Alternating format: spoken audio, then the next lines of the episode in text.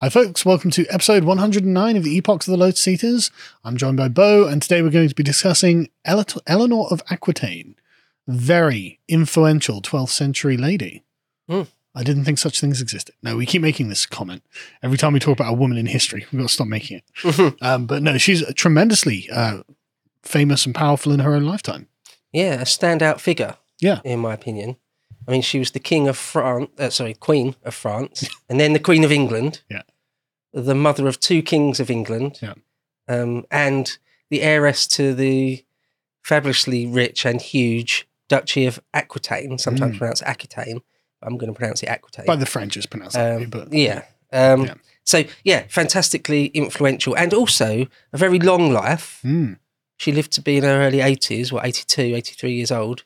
And from amazing. the age of about fifteen, she was on the stage of history. So for yeah. sixty-five plus years. She's li- like their version of Queen Elizabeth the Second. Yeah. Yeah. Or a Victoria figure. Yeah, yeah, but, yeah. but much more than either of those queens, because yeah. neither of those queens really pe- wielded actual power. Mm. Well, she did at various points. And her life was just unbelievably action-packed. Mm. She went on cru- on the Second Crusade. Yeah. Oh, did, what? Did she actually? Oh, I didn't realise that. She was in prison for about fifteen, sixteen years. Oh, Jesus Christ. And got out and went on to be a regent in all but name of England afterwards. Oh, just a crazy up and down roller coaster life. Unbelievably full of events. Okay. I mean, I, I, I knew a bit about it, but I didn't know that.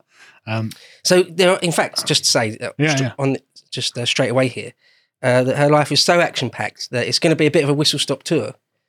There's loads more. We could do a mini-series on her, to be quite right, honest. Okay. Because her life touches on the lives of everyone important. Mm. Um, you know, from the Emperor of Byzantium, Byzantium, um, the on, Eastern Roman Empire. Yeah. yeah. Um, so loads of her children went on to be really important, not just the kings of England, but other ones. Yeah. She had like ten kids. Blimey.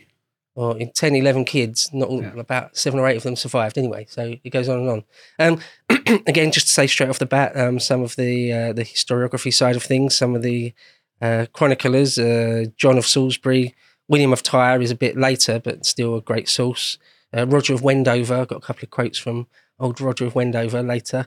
Um, so, yeah, another thing I want to say straight away before we get into the details of it is, uh, I've said it before about other people in history, like mm. Augustus and the Duke of Wellington. When you're introduced to them, perhaps as a child, uh, mm. a fictionalized version of them, it sort of colours or clouds your view of them until you, yeah. if in if in adulthood, you read real histories. Mm. Well, I had that with Eleanor of Aquitaine, and I think a lot of people will have done, with the film, the nineteen sixty-eight classic, The Lion in Winter, yeah. where she's played by Katharine Hepburn. Oh, really? Um, not to be confused with Audrey Hepburn. No. Audrey Hepburn and Katharine Hepburn, two very different women. Uh, but Katharine Hepburn, um, an amazing actress, in that film, pardon me, plays Eleanor of Aquitaine in her old age, or not old, old age, but in her sort of sixties, seventies she would have been. Um, And so it's a really interesting, great portrayal. Mm. But again, the real historical figure um, is a bit different. It's pretty close, though. I think it's pretty good. I mm-hmm. love The Lion in Winter. Everyone out there should see that film. Okay, so if it, most people know of her, it's probably that depiction mm. by Katharine Hepburn in that film. Um, so should we just start? Yeah. So she was born in the eleven twenties. So all of this takes place in the twelfth century, the very last few years of her life. She dies in like twelve oh four. Mm. So this is all sort of t- firmly twelfth century stuff. Now that's quite early, isn't it? Yeah. That's really quite early on in the Middle Ages. Yeah. Um, Euro- Europe is just chaos at this point. There is a king of France, mm-hmm. but Fran- there's no France as we know it. Yeah. It's not France as we know it the, in any the, way, shape or form. There's a king of France, which is a an enlarged area around Paris. Mm. And then the oaths sworn by the Duchy of Burgundy, um, and various other Brittany, Normandy, you know, all these areas around. And the uh, Languedoc isn't a part of France at this point, is it? Mm. So this is a separate cultural entity all of its own. Um, and so France is uh, kind of a, it's a reduced uh, area to what we would picture France to be now. And the French language would have been far, far more parochial um, at that time. So there is a king of France, but um, yeah, places like Anjou and Normandy and Brittany mm. and Gascony yeah. and the Loire Valley and all sorts of Burgundy are all, and more, many more, are all independent really. A lot of them, some of them owe fealty to the king of France. But so just to say that the Aquitaine is a massive chunk, most mm. really, of southern France and big chunks of Southwest central France. Yeah. France. Yeah. Um, so from the Loire Valley all the way down to the Pyrenees, not including Gascony. I'll put maps up so people who aren't familiar will actually see what I mean. Yeah, it's it's bigger, richer, and more powerful than France itself. Well, that, that's the thing. Um, I've never been there, but I've read a lot about uh, the area, and apparently it's very lush. It's very, very rich. Very uh, good for farming, you know, loads of rivers, which is where the name Aquitaine, Aqua, comes from. Uh, apparently, it's a lovely area of the world.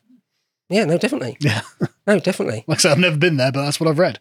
Yeah, I've been through there a few times. Yeah, and yeah. It's very, very nice. Um, and the southern French, even to this day, hmm. uh, or in, in most countries, um, if it's a, there, there might well be cultural, regional differences oh, yeah. between the extreme east and west coasts of your country or the extreme north and south coasts mm. of your country.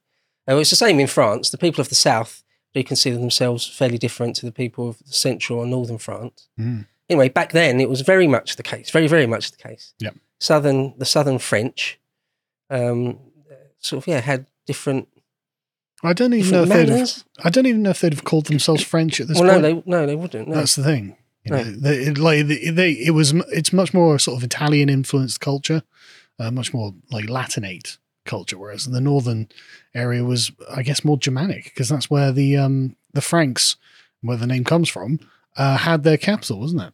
A few centuries before this, there's the Frankish kingdom of Charlemagne, which mm. gets uh, upon his death gets cut up and divided between his sons. There's a Rex Francorum, mm. the king of the Franks. Various, there's like the East and the West Frank. Frankish kingdoms.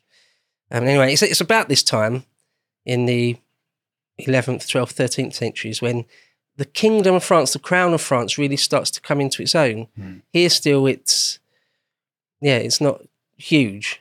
It's up for debate whether the crown of France is the most powerful entity in the region. That's the issue. Oh, definitely. You know, and yeah. obviously for the next few hundred years, of course, it does become the preeminent power in the region, but like it's not guaranteed at this point. So to say, Eleanor, that Aquitaine is extremely powerful in its own right. Now, mm. Eleanor of Aquitaine's grandfather had been very, very important. Mm. Sometimes, in fact, this happens to Eleanor herself. Sometimes people are so powerful and important in their age, in their lifetime, during their lifetimes, that they sort of set the tone for mm. all of culture. Oh, Queen Victoria right? is a great example. Yeah, right. Yeah. So Eleanor of Aquitaine's grandfather had been one of those. Mm. And he was, I, I think libertine is a bit strong, but he wasn't he wasn't very straight-laced. Right. He would be, he was, um, he wasn't too formal.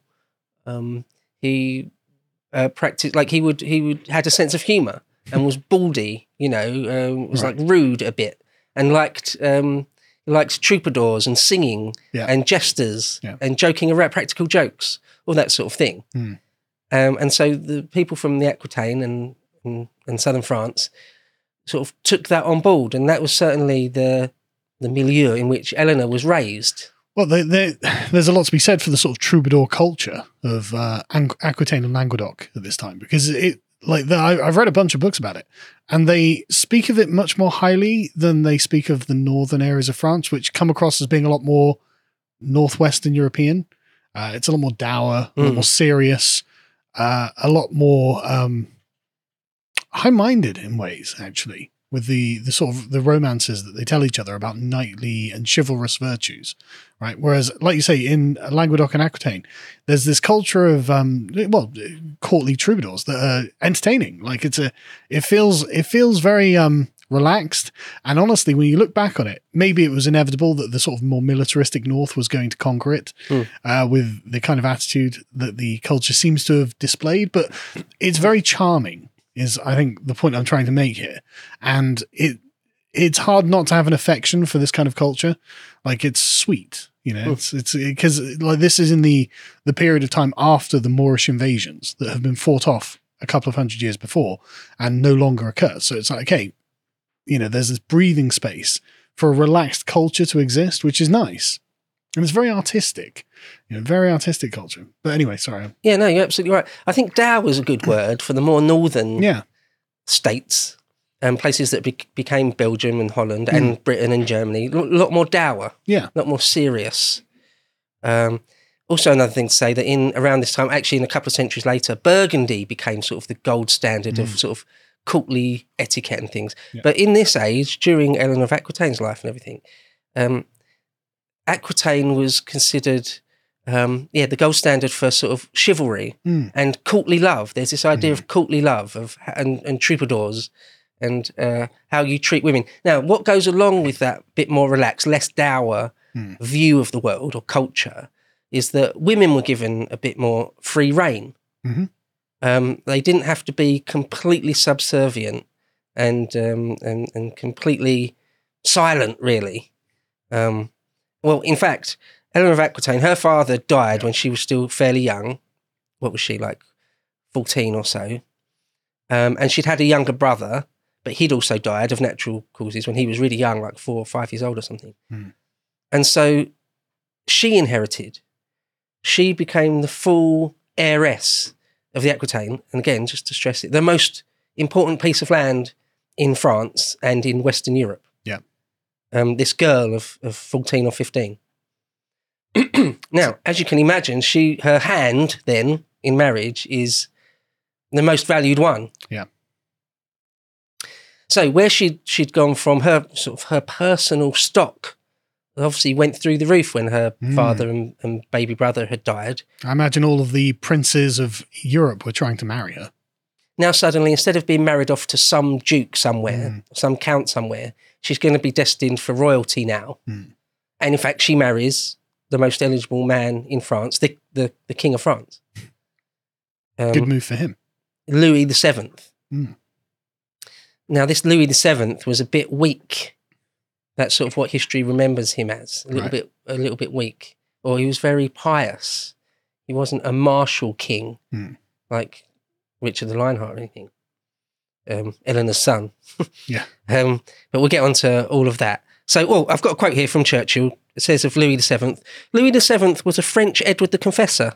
Mm. He practised with faithful simplicity the law of Christ. All his days were spent in devotion and his nights in vigil or penance. Uh, when he left his own chapel, he would delay the whole court by waiting till the humblest person present had preceded him. These pious and exemplary habits did not endear him to his queen. Eleanor of Aquitaine was, was in her own right a reigning princess with the warmth of the South in her veins.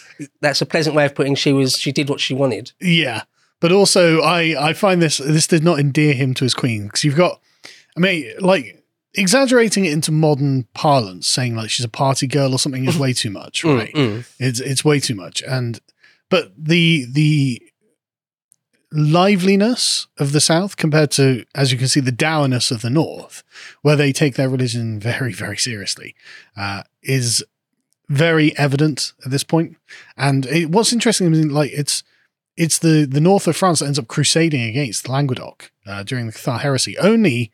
What I mean, probably less than one hundred years after this particular moment that you're talking about here. Um, so it's not even long before this sort of thing happens.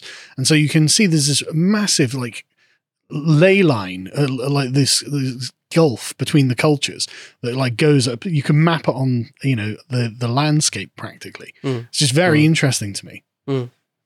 There's something to say about Eleanor's character.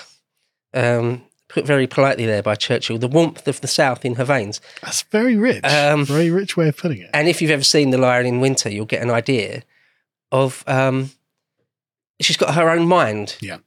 There's a couple of ways to take this. One is that it's inspiring that she's a strong woman, and two, she's a complete liability, pain in the arse. And the reality is she's probably a bit of both. Yeah, I was going to say right? It's probably both, um, right? Because I do admire the fact that she's got a mind of her own, hmm. but from Louis's position, probably is a nightmare. Mm. Would have been nice to have had a, a, a properly orthodox Catholic princess who knew what she was supposed to do in order to uphold the way of life he's trying to make an example of. And it is quite rare in this time. So, yeah, the idea that Mary Beard said that women have never had political voices, there's no better example to show that being incorrect than Eleanor of Aquitaine. What was um, Edward the Confessor's? There was Emma of Normandy. That was it, Emma of Normandy. Yeah, yeah. She was another great example. Matilda, Richard's wife, um, William's wife, Um, you know, we've covered a bunch of these women because they keep popping up because they are important.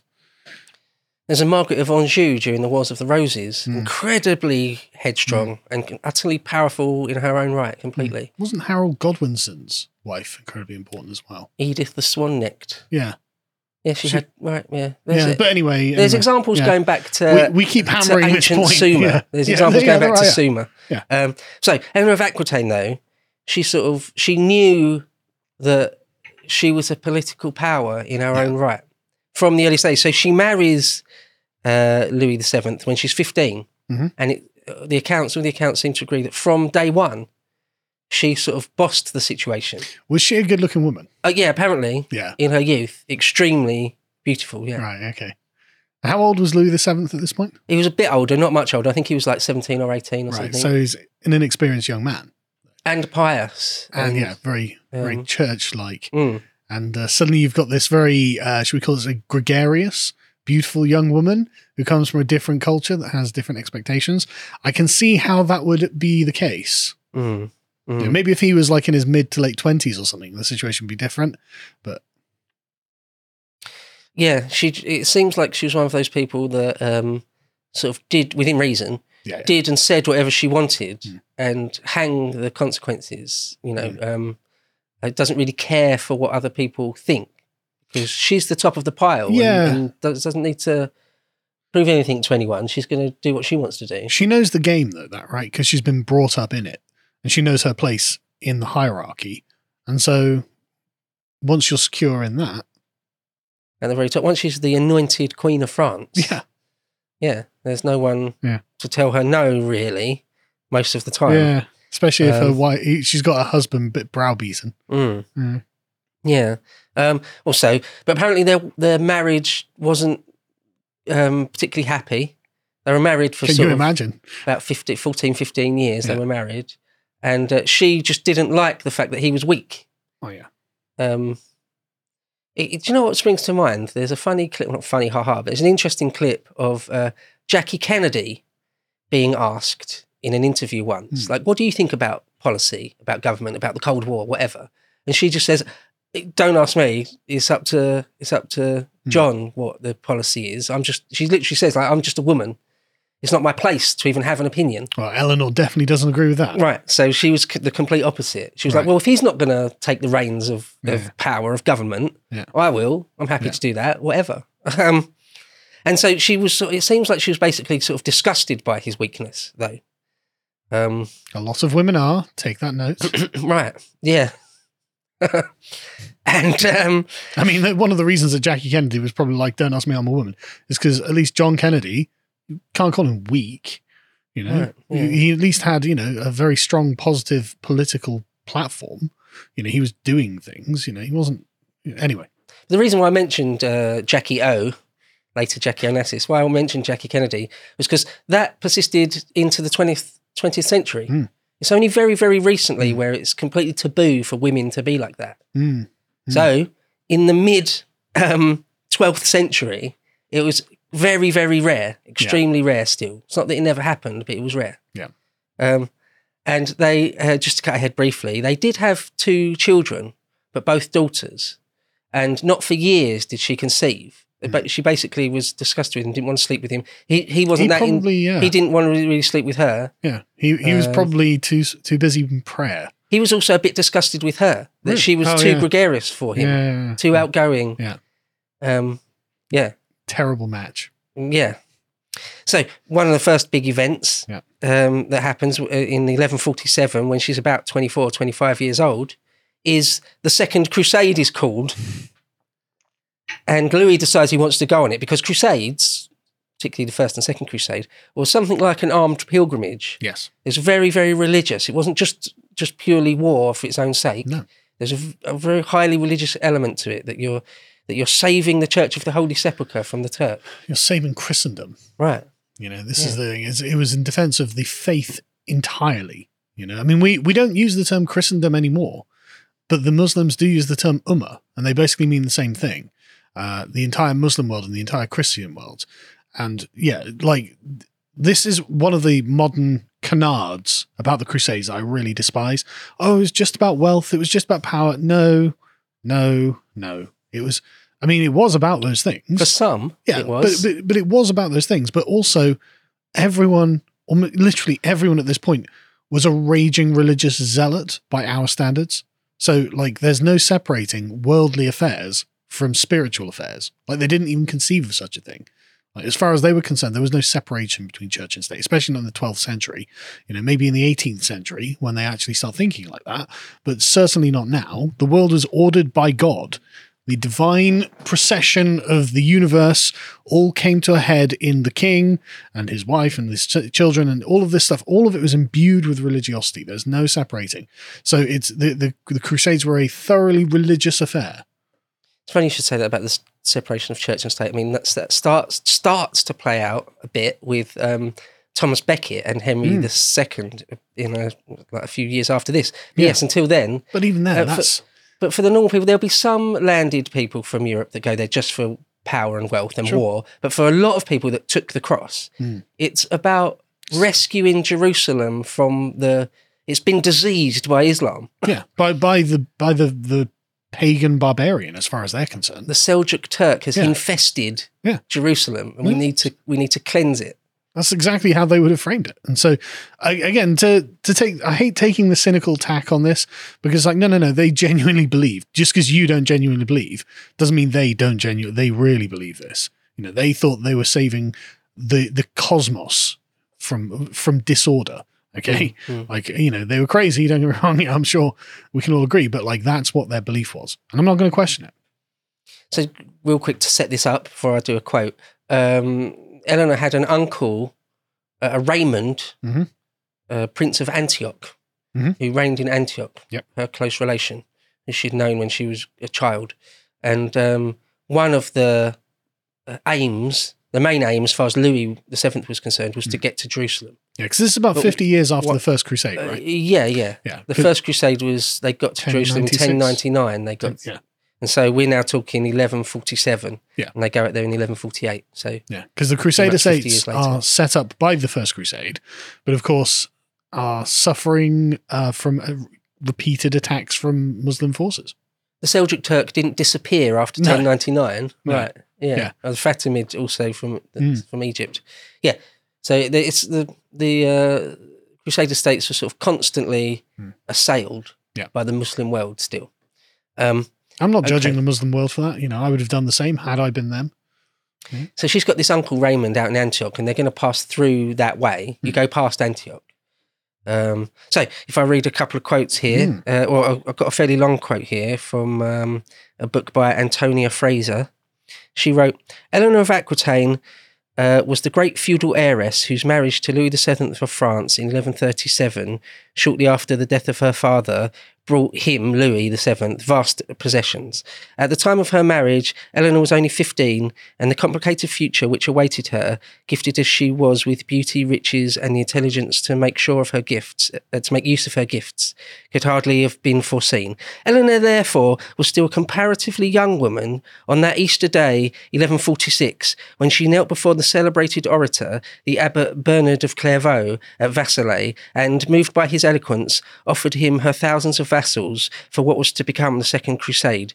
She was attend- attended by numerous ladies of quality as she knelt, uh, as she knelt, bearers of such heraldic names as Cybele, Countess of Flanders, Mamille of Ruchy, Florine of Burgoyne, Torquerie of Bouillon, and uh, Fadide of Toulouse. It was the one thing. It was one thing for a great lady to pledge her vassals, but quite another for her to go on crusade herself. This, however, was what Queen Eleanor proceeded to do, and opinions have varied concerning the reason. Did chivalry demand the presence of a woman at the centre of this pious procession? More humanly, did King Louis himself fear for the consequences of leaving his fascinating young wife at home? Whatever the reason, the chronicler who related the episode considered that the Queen's departure, surrounded by her ladies, set an extremely bad example for the female sex as a whole. Furthermore, the papal bull which promulgated the Crusade, and which was read aloud at Vassoulet, expressly forbade the attendance of concubines on the expedition. It was at this moment according to legend, that Queen Eleanor suddenly appeared among the crowds at Versailles, taking the cross, riding a white horse and herself dressed in the guise of an Amazon, with gilded buskins type boots, really buskins, uh, with gilded buskins on her feet and plumes in her hair. Surrounded by her ladies, similarly, if less gorgeously attired, the Queen galloped through the crowds, urging on the faithful to join the crusade in a deliberate imitation of Penthesilea, who's uh, an Amazon queen who appears in the Iliad. Achilles kills her, actually. So an Amazon warrior queen, yeah. uh, and her soldier women. Uh, her squadron of ladies also distributed white distaffs to the faint-hearted, an early form of the First World War's white feather. According to Nicetas, who's a, actually a um, Byzantine historian, chronicler, um, according to Nicetas, the Queen kept up her enjoyable classical charade along the route to the Holy Land. So LARPing all the way, it seems yeah. to me. The Greek historian wrote of the women dressed as men, mounted on horses and armed with lance and battle axe, and they kept a martial mane, bold as Amazons. And he mentioned that at the head, quote, one particular, presumably Eleanor, richly dressed, went by the name of the Lady of the Golden Boot.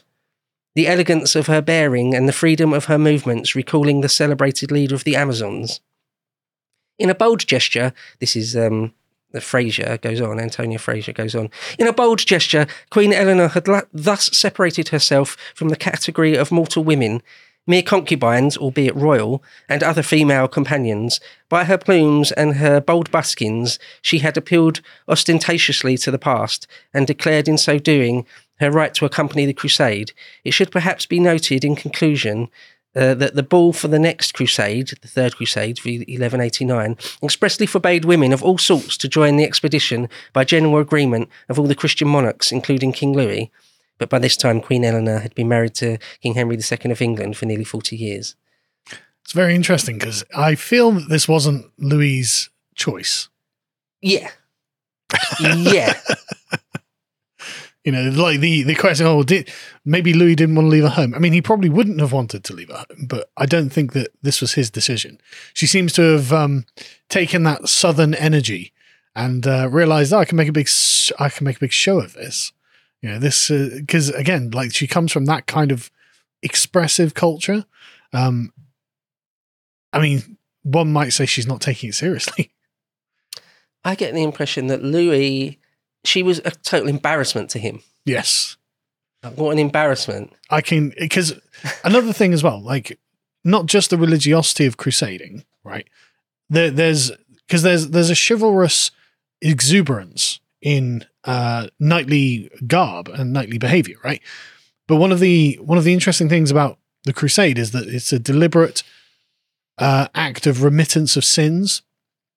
Yeah, right. And so there was there was always with the crusades an undertone of seriousness, because actually a lot of people going would have been criminals who were trying to save their immortal souls, um, and you you see this in the First Crusade as well.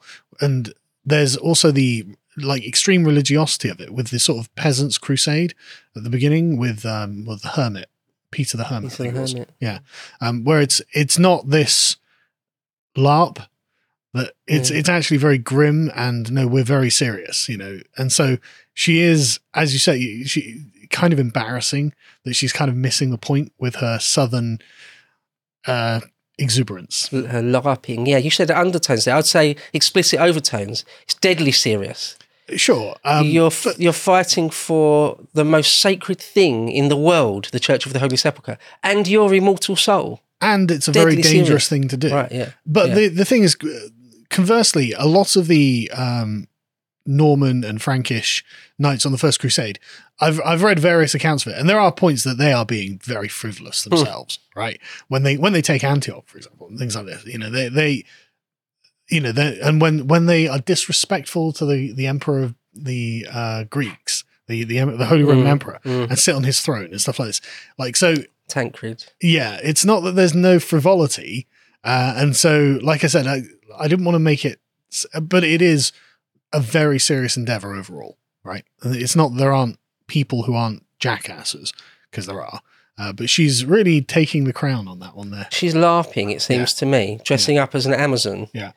Um, I can only imagine that, well, not only imagine, the accounts say that the normal French people, because she brought with her on crusade loads of yeah. her own vassals and yeah. knights, yeah. and they were all of the same mind as her. Yeah. But all the others were in, embarrassed by it, really. There's one one or two accounts where she would ride through the the Anatolian countryside bare-breasted. Um, I imagine that went down brilliantly. With Louis, the very, very pious Louis the Seventh, yeah. Didn't, yeah. And I can only imagine what the Muslims were saying back in their camps. Right. There's a bare-breasted French woman. The Queen. On, on crusade. It's like, what are you talking about? Are you serious? To watch the full video, please become a premium member at lotus eaters dot com.